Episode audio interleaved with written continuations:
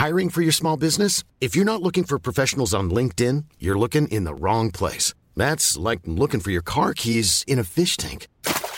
LinkedIn helps you hire professionals you can't find anywhere else, even those who aren't actively searching for a new job but might be open to the perfect role. In a given month, over seventy percent of LinkedIn users don't even visit other leading job sites. So start looking in the right place. With LinkedIn, you can hire professionals like a professional. Post your free job on linkedin dot com slash people today.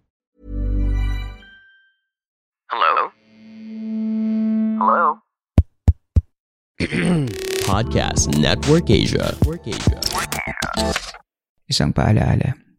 Ang susunod na kabanata ay naglalaman ng mga salita at pahayag na maaaring magdulot ng takot, pangamba at pagkabahala sa mga nakikinig, lalo na sa mas nakababatang gulang.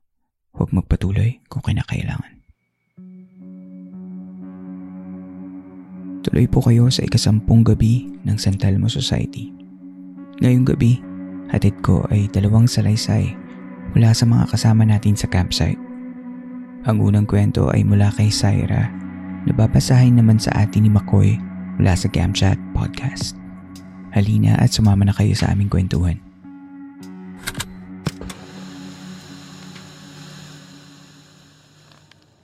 Magandang gabi sa inyong lahat. Ako si Makoy at ilalahat ko sa inyo ang kwento ni Sai. Nagsimula ako makakita at makaramdam ng mga kung ano-ano nung ako'y bata pa lamang. Nagsimula sa palagiang sleep paralysis, daw sabi nila para lang sa lalaki yon. Sa nauna ko ang apartment, palagi akong may nakikitang tatlong bata sa may kitchen door ng kapitbahay namin. Na-curious ako kasi umaalis yung magulang pero yung tatlong bata andoon pa din sa may pinto at tanging isang bata lang ang nagpapaalam sa kanyang magulang. Nang makausap ko ang isa pang kapitbahay namin, doon ko lang nalaman na totoo pala na nakakakita ako ng di nakikita ng pangkaraniwan. Kasi sinabi niya na nag-iisa lang daw ang anak ng kapitbahay namin na yon. Kaya paano raw nangyari na naging apat ang nakikita kong bata? Hindi ko na rin nalaman ang sagot kung sino ang mga batang yun hanggang sa nakalipat na ako ng ibang apartment. Nag-rent kami sa isang lumang apartment sa Kaymito Street, Block one, Santa Maria Village. Marami na akong narinig na kwento tungkol sa apartment na yun. Hindi rin nila mawari ngunit walang tumatagal na renter sa apartment na yun. Noong una, hindi ako naniniwala kasi ang perception ko noon to see is to believe. Nakakatawa mang isipin pero parang nabasa ng mga nasa bahay na yon ang nasa isip ko na yon. Noong mga unang buwan pa lang, okay naman. Pero nung tumagal na kami, doon na nagsimula ang pa-welcome nila. Isang hapon, kauuwi ko lang galing school. Pagpasok ko ay ang dilim at ang bigat ng pakiramdam ng ambience ng buong bahay. Umakyat agad ako sa kwarto ko. Habang tahimik ako nagbabasa ng novel ay narinig kong bumukas at bumagsak ang pintuan sa harapan ng bahay. Yung tunog ba na parang may pumasok sa bahay nyo? So naisip kong bumaba sa pag-akalang dumating ang mga kaibigan ko. Ngunit pagbaba ko, isang madilim at mabigat na ambience pa rin ang sumulubong sa akin. Walang katao-tao sa bahay. Sino yung nagbukas ang pinto? Sa takot ko ay nakapagdesisyon na lang ako na bumalik sa kwarto ko pero saktong aakyat na ako nang biglang dumating ang mga kaibigan ko. Tinanong ko sila kung lumabas lang ba ulit sila pero parang ako ng lamig nung sinabi nila na kakarating lang nila galing eskwela. Nung araw din na yon, lahat kami ay nasa sala ng bahay. Nagkukwentuhan lang kami noon at nagpapalipas ng oras. Sakto naman na pumasok ang kaibigan ng pinsan ko sa sala nang biglang napahinto siya sa may hagdanan na parang na-frozen siya. Pagkatapos, bigla siya nagtanong na, "Guys, may tao ba sa taas?" Biglang tumahimik ang bahay hanggang sa sinagot ko na wala talagang tao roon. Lahat kami ay nasa sala. Kinilabutan na lang ako nung bigla siyang sumagot na, Eh kaninong paayo nakita kong tumatakbo pababa at biglang bumalik papunta sa taas yung nakita ko. Wala nang nakapagsalita sa amin pagkatapos noon sa takot. Sumunod na araw, weekend yon at umuwi yung dalawang kasama ko sa bahay. Tumambay doon yung isang tropa ko na si J M para lang samahan ako sa bahay. Nakatulog ako sa sahig at hapon na nang magising ako. Saktong pagbangon ko ay nakita ko si J M. Nakaupo si J M sa may dining table at saktong pagtingin ko sa kanya ay wala siyang ulo. Natakot ako siyempre. So sinabi ko sa kanya na dapat hubarin niya lahat ng suot niya para masunog namin. Pero hindi siya naniwala. Kinagabihan ng araw din yun, dumating yung iba kong kaibigan. Habang nagtatawanan kami ay nakaupo si J M malapit sa pinto sa likod. Walang bukas na ilaw sa bandang parte ng bahay na yun. Napalingon ako kay J M pero laking kilabot ko na lang nang paglingon ko na yun sa kanya ay may nakita akong kamay na kumakaway mula sa likuran niya. Ikinwento ko yun sa mga kasama ko pero pinagtawanan na lang namin sa halong kaba at takot. Kinabukasan, nag-aya ng movie marathon ang friend ko na si Rommel. Tatlo lang kami noon sa bahay. Napakalakas ng ulan at kulimlim ang paligid. Nakatapos na kami ng isang movie nung tumayo si Rommel mula sa sala upang magbanyo. Nakabukas pa rin ang pintuan namin sa likuran ng bahay na tanaw mula sa sala. Pagkalabas ni Rommel sa banyo ay nagkukunwari siyang model sa rampa dito rampa doon. Nagtatawanan lang kami magkakaibigan nang akmang pag-ikot ni Rommel sa bandang pinto sa labas ay may nakita siyang isang babaeng nakaputi at lumulutang. Di niya maipaliwanag ang takot niya kasi bigla siyang namutla at di nakapagsalita. Napaupo na lang si Rommel sa sobrang takot. Nang sumunod na araw ay nagpaiwan sa bahay ang kaibigan kong si Marian. Iyon, matatakutin talaga siya. Nasa kwarto ko siya sa taas ng bahay at gumagawa ng isasubmit niya sa school. Nagpapatugtog siya ng malakas sa pag-asang hindi siya gagambalain ng kahit ano kapag may malakas na music. Pero kahit anong lakas ng music niya ng araw na yun, bigla pa rin siyang ginambala ng anuman ang nasa apartment na yun. Narinig ni Marian ang mga yabag ng paa na umaakyat sa hagdan na hindi matapos-tapos. Tipong tunog na umaakyat pero hindi nauubusan ng steps ng hagdanan. Sa sobrang takot niya ay dali-dali siyang nagbihis ng uniforme at nang madaling kumaripas ng alis, iwan ang bahay at pamunta sa school. Tumagal din kami ng two and a half years doon. Kami lang raw ang tumagal doon, sabi ng katiwala. Pagkatapos din ng mga pangyayaring yon ay napagdesisyonan namin na umalis na lang sa apartment na yon. Salamat na lang at hindi na muli namin na-encounter yung mga alaga namin yun. Nakakatakot isipin na ang apartment na tinuluyan nila Saira at ng kanyang mga kaibigan ay pinamumugaran ng mga nilalang na sadyang ginugulo sila. Maraming mga hindi nakikitang nilalang ang maaaring nasa paligid natin. Sabi nila, lagi nating tatandaan na ang mga nilalang na ito ay gumagamit ng kanilang enerhiya upang makapagparamdam sa mga taong nandito sa ating mundo. Ano kaya ang mensaheng gusto nilang ipaalam? Ano sa tingin nyo? Salamat kay Saira sa pagpapadala ng kwento mo para ngayong gabi. Maraming salamat din kay Makoy sa pagbabasa niya ng kwento ni Saira. Si Makoy, kasama ang kanyang mga kaibigan, ay mapapakinggan sa kanilang sariling podcast na GameChat. Linggo-linggo ay pinag-uusapan nila mga issue at kwento na umiikot sa mundo ng Filipino-American and L G B T Q community.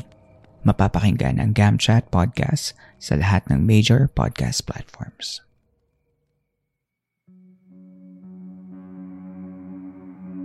Sa ating pagbabalik, pakinggan naman natin ang susunod na kwento mula kay Red at sa kanyang mga karanasan mula sa isang matandang pamantasan sa probinsya ng Bulacan.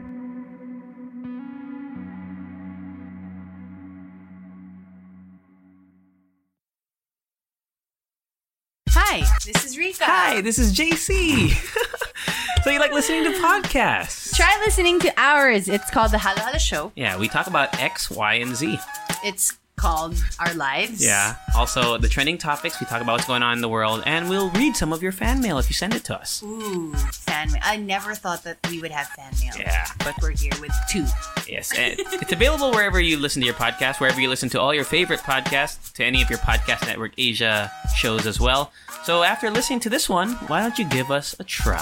Please, go listen to our show, okay? Slurp on. Slurpers.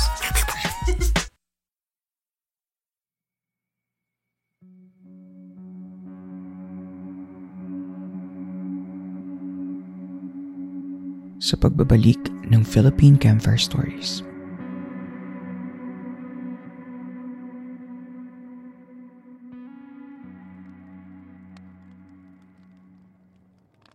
Si Red ay nagpadala ng kanyang kwento sa atin kamakailan lamang. Halina at pakinggan natin ang kwento ni Red.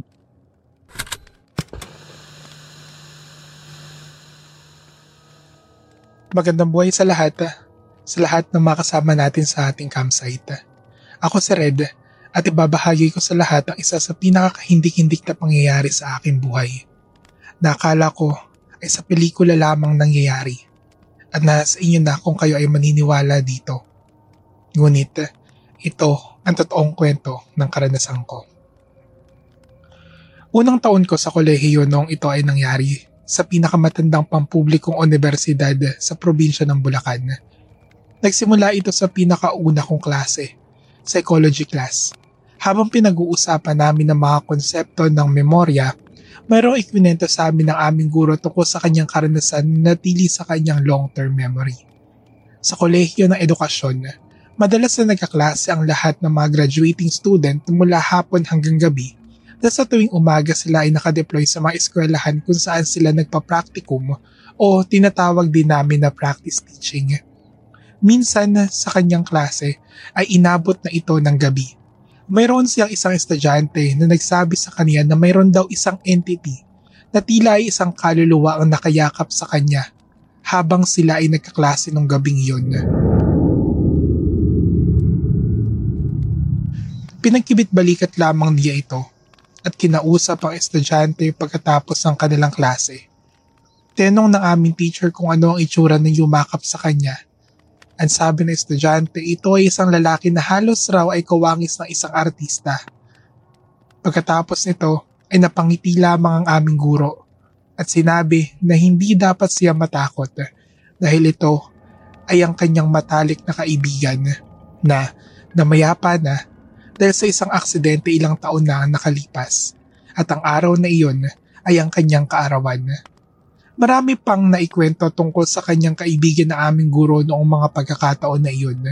Matapos niya magkwento, ramdam na ramdam mo ang lungkot at bigat sa classroom na para bang lumalaki ang ulo mo at para bang ikaw ay nagiging lightheaded. Yun yung naaalala kong naramdaman ko pagkatapos niyang magkwento sa harap ng aming klase. Dahil na nasimulan sa usapan tungkol sa multo at kababalaghan ang aming maghapon, ito ay nagpatuloy hanggang sa mga sumunod naming mga klase. Kami magkakabarkada ay nagkwentuhan tungkol sa kababalaghan pati na rin sa mga multo habang lunch break namin. Lumipat na kami ng classroom pero alam mong bitbit pa rin namin ang bigat sa hangin. Kahit nasa ibang classroom na kami, medyo eerie pa rin sa pakiramdam. Noong nasa room four ten kami ng Rojas Hall para sa aming klase after lunch na ang subject ay Communication Arts, bigla na lamang nagpa-pop quiz ang aming guro. Habang kami ay nagpa-pop quiz, bigla na lamang siyang sumigaw at tumuro sa likuran ko. Sinabi niyang, ano yan? Napahinto kaming lahat sa pagsasagot at tumingin sa upuan sa likod ko. Wala namang taong nakaupo doon dahil one seat apart kami. Sandaling napahinto ang klase sa pagsasagot pero nagpatuloy din kami kaagad. Then, may naramdaman akong kakaibang bigat at tila ba'y mayroong nagpapalingon sa akin sa bintana sa may right side ng classroom. Pagtingin ko doon, mayroon ako nakitang isang babaeng naglalakad ng sobrang bagal.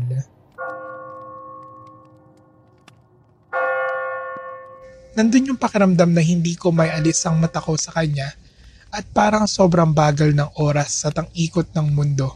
Alam naming one-way mirror ang bintana nandoon sa may classroom at uh, kapag ikaw ay nasa loob ng classroom makikita mo yung mga dumadaan doon. At uh, sa susunod na bintana, bigla na lamang siyang nawala. Bali kasi yung setting ng wall ay isang bintana, then yung pintuan, then dalawang bintana na may manipis na division. Doon sa bintana pagkatapos ng pinto, um, nakita ko pa siya. Ngunit bigla na lamang siya naglaho pagkalampas doon sa maliit na division na tinutukoy ko. Bigla siyang naglaho parang bula. Hindi ko alam kung paano yun nangyari. Pero natatandaan ko, ang nakita kong babae ay balingkinitan. Magulo ang buhok ko, pero hindi ko nakita ang kanyang muka.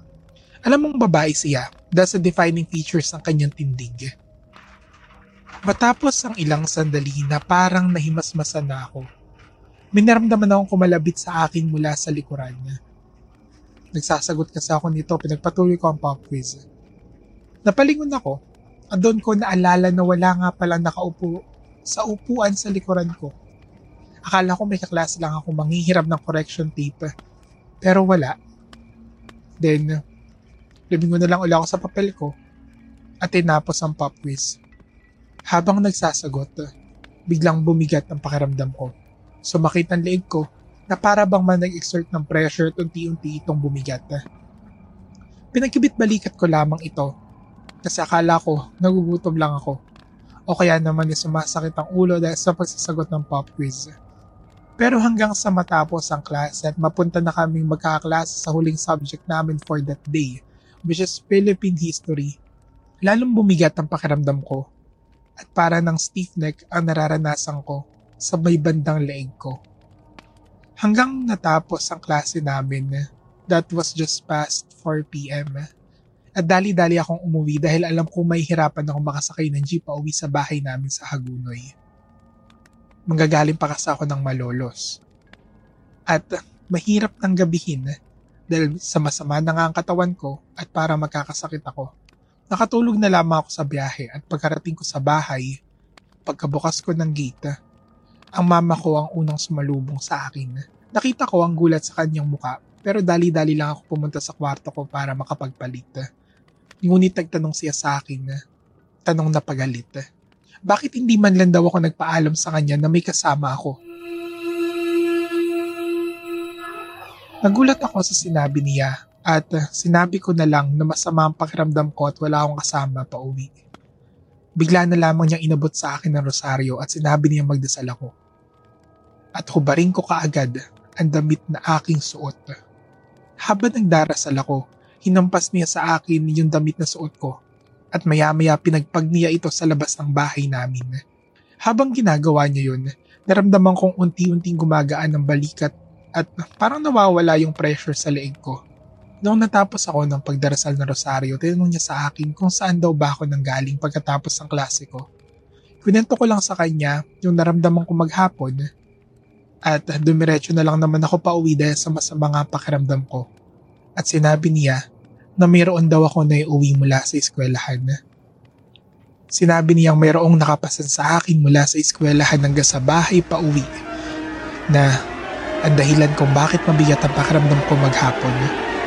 Kaya ang akala niya ay may kasama akong kaklase dahil sinakita niyang dalawang tao ang nagbukas ng pinto at ang pansin niyang nakatayong malahimo ko sa bato ko at sa likod ng aking ulo.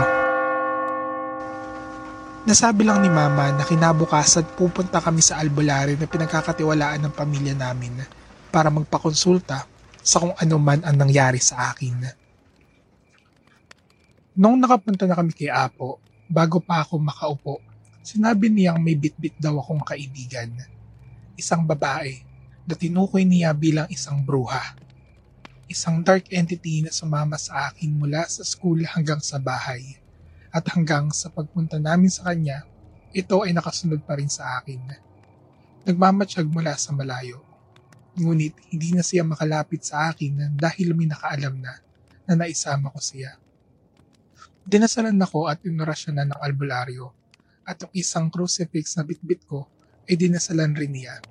At sinabi niya na hanggat nasa akin ang crucifix na ito, hindi na uli ako lalapitan ng bruhang ito. Itong crucifix na ito ang naging anting-anting para mataboy itong entity na ito. Maaari siyang sumunod, pero hindi na siya makasasampa sa aking likuran tulad na nangyari noong nakaraang araw. Nakampante ang loob ko sa ginawa niya. At kahit na hindi naman talaga ako naniniwala sa faith healing, nagtiwala ako dahil yung description niya sa babaeng sumusunod sa akin ay kapareho ng description ng nakita kong babaeng naglalakad sa labas ng aming classroom na maaaring ang naisama ko. Nabanggit niya na maari kaya ako ay nasundan at sinamahan ng entity na ito ay dahil sa nakararamdam ako at nakita ko siya. Kung tutuusin, hindi naman humihingi ng tulong ang entity na ito. Bagkus, may nais lamang siyang samahan at ako ang napili niya. Ngunit sa kanyang pagdidescribe at pagsasabing ito ay isang bruha, mas okay na lang din siguro na hindi na siya makalapit sa akin. Baka kung anong uri pa ng kapahamakan ang maaari niyang dalhin sa akin. The following day, everything went well naman.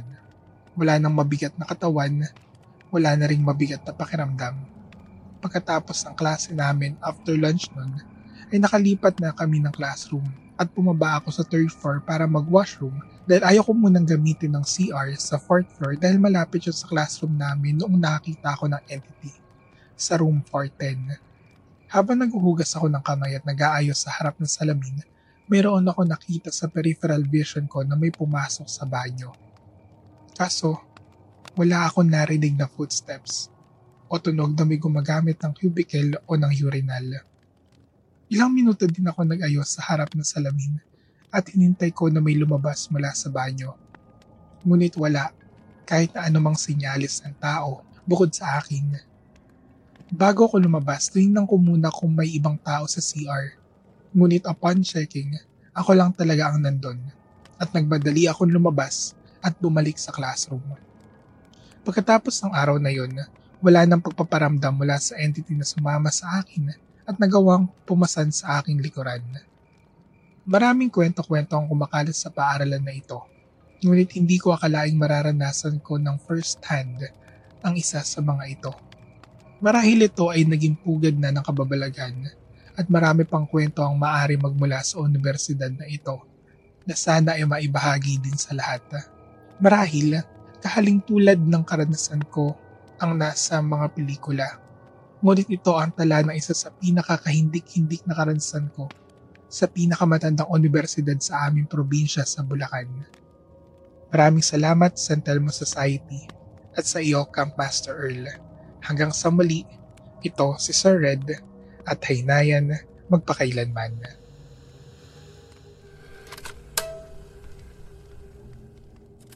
Pamilyar ako sa kwento ni Red dahil nag-aral din ako sa pamantasang binanggit niya. Kaya mas ramdam ko ang dilim ng kwento dahil inabutan din ako ng gabi sa mga iilang klaseng dinelohan ko dito. Tama si Red. May kung anong kilabot ang mararamdaman mo kapag inabutan ka ng dilim sa isang lugar na alam mong mahigit isang siglo nang nakatayo. May mga pasilyo na kapag nawala ng liwanag, ng ingay, ng mga tao, ay para bang nagiging mga silid ng kababalaghan. Siguro dahil pinalaki tayong pilit na sinasabing dating sementeryo ang bawat paaralan, kaya tumatakbo na sa kolektiba ng ating kamalayan na may lalabas ng multo o pari o madre sa mga eskwelahan natin. Maaring hindi totoo o maaari din namang hindi lang natin sila nakikita. Si Sir Red ang boses sa likod ng podcast na Haynayan at Agham. Isang natatanging podcast para sa mga tanong at paksa tungkol sa science. Pakinggan ang Haynayan at Agham podcast upang maintindihan natin ang mga siyentipikong sagot sa mga pangkaraniwang tanong sa ating buhay-buhay.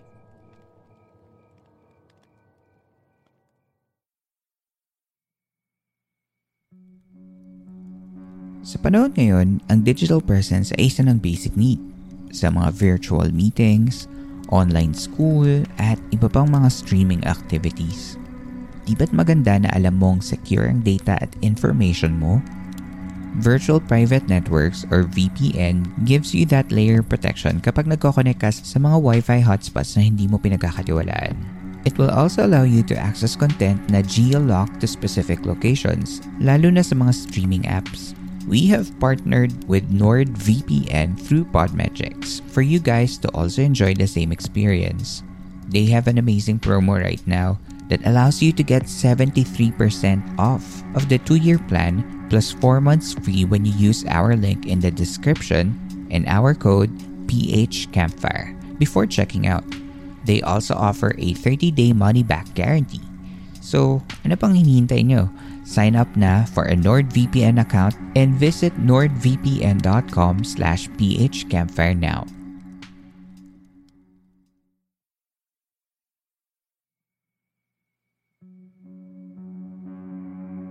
Inyo pong nasubaybayan ang isa na namang gabi ng Philippine Campfire Stories sa ating segment na San Telmo Society. Salamat muli sa mga sumulat at nagsalaysay ng kanilang mga kwento.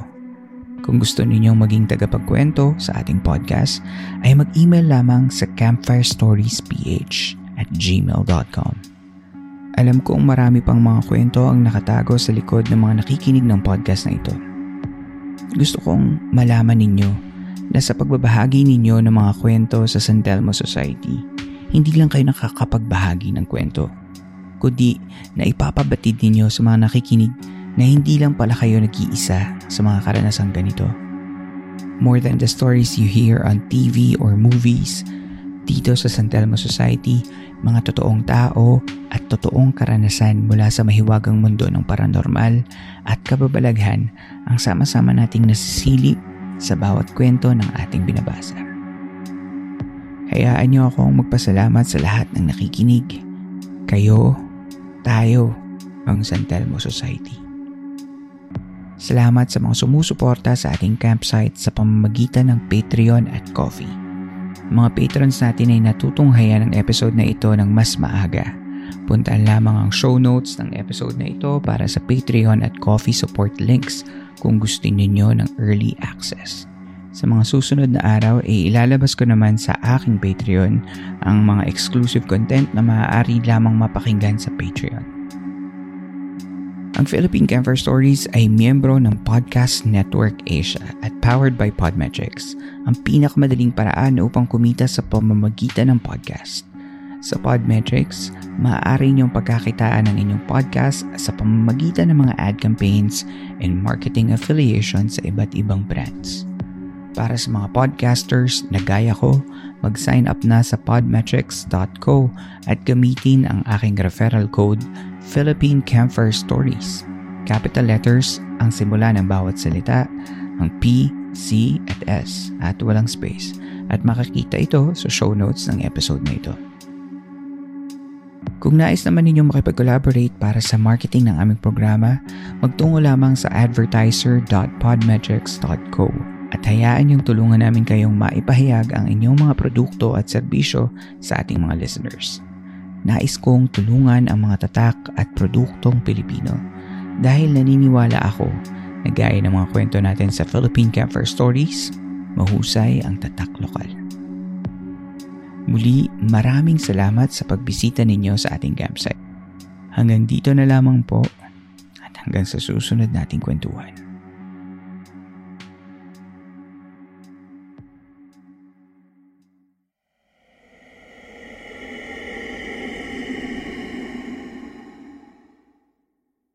The views and opinions expressed by the podcast creators, hosts, and guests do not necessarily reflect the official policy and position of Podcast Network Asia. Any content provided by the people on the podcast are of their own opinion and are not intended to malign any religion, ethnic group, club, organization, company, individual, or anyone or anything.